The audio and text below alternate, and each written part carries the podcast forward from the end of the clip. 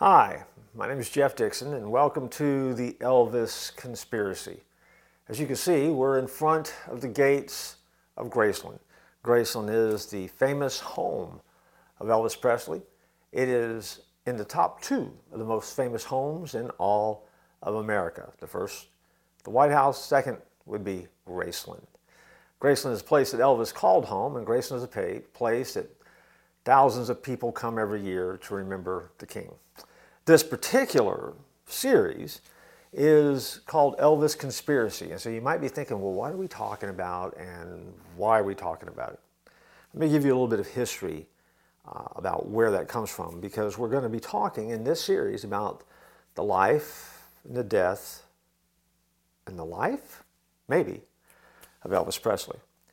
Um, to understand the series, though, we've got to go back just a little bit over 30 some odd years ago, I spent some time uh, doing student ministry. I love doing student ministry. I ministered in a number of churches.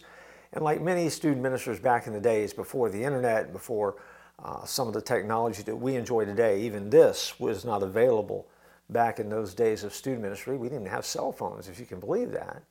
Um, but we did have something um, that, um, whether they wanted to admit it or not, people noticed. If you were checking out, and checkout lane at a supermarket. They would have a series of newspapers always to the side um, that would have some kind of sensational headline on them, something that would be silly, weird, and had everything to do from aliens to uh, somebody living, somebody dying. And then, after the death of Elvis Presley, the headlines began to show up Elvis is alive. And there were Elvis sightings. And all of a sudden, that became almost like a, a, subculture kind of thing that people shared. As a student minister, I was always looking for a gimmick, a hook, if you will, um, to talk about um, things that would catch attention so I could then share the message of Jesus with the crowd that I was talking with. And so I devised what ended up being a three session series entitled Is Elvis Alive? and taught it in the local church I was in. Uh, before I knew it, I had been invited to other churches to teach the same three session series as Elvis Alive? And again, back in the days before the internet, back in the days before YouTube, back in the days before there was a whole lot out there, the research had to be very, very different. And so I had started collecting uh, books and, and uh, magazines, but then also pictures, and was writing to people and, and trying to gather up information um, that I could use in this series. I went as far as to visiting a couple of the Elvis museums. I went as far as visiting Graceland. Uh, and I ended up talking to some of the people who knew Elvis back in the day and was posing the question to them Do you think that Elvis still might be alive? And I was using that information as part of the series. It was a little bit later that a book was released entitled Is Elvis Alive? And it seemed to ignite a firestorm as this evidence, and I would use air quotes with that, began uh, coming out, suggesting that maybe Elvis Presley had maybe faked his own death and he wasn't really gone at all. Maybe Elvis hadn't left the building. And it became great fun. And for me, it was an opportunity to uh, use what was something happening in the culture and then coming back and talking about uh, God and Jesus and how he was the real king. Also, along the way, I went to school, Southwestern Seminary, and I met Ricky Stanley, Elvis Presley's half brother and in a number of classes with Ricky. And Rick went on to become an evangelist, and of course, you know, being Elvis's half brother, always got to tell the story of Elvis. I wrote a book about his life with Elvis. Uh, what no- made me notice him the very first time in class is he was wearing a red Elvis on tour jacket. And I recognized him because his hair was just as long as mine, and he just had that Elvis look with the sideburns. And uh, so I introduced myself after class, and it started what was a, a friendship, an acquaintanceship, I guess, uh, in seminary. And so I got to spend some time and ask him questions about Elvis and what it was like to live with Elvis.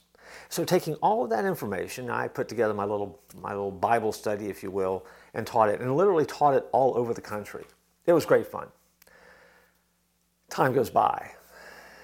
Recently, over the past year, there's been a film made about the life of Elvis interesting film, interesting film that kind of dives into uh, some of his background.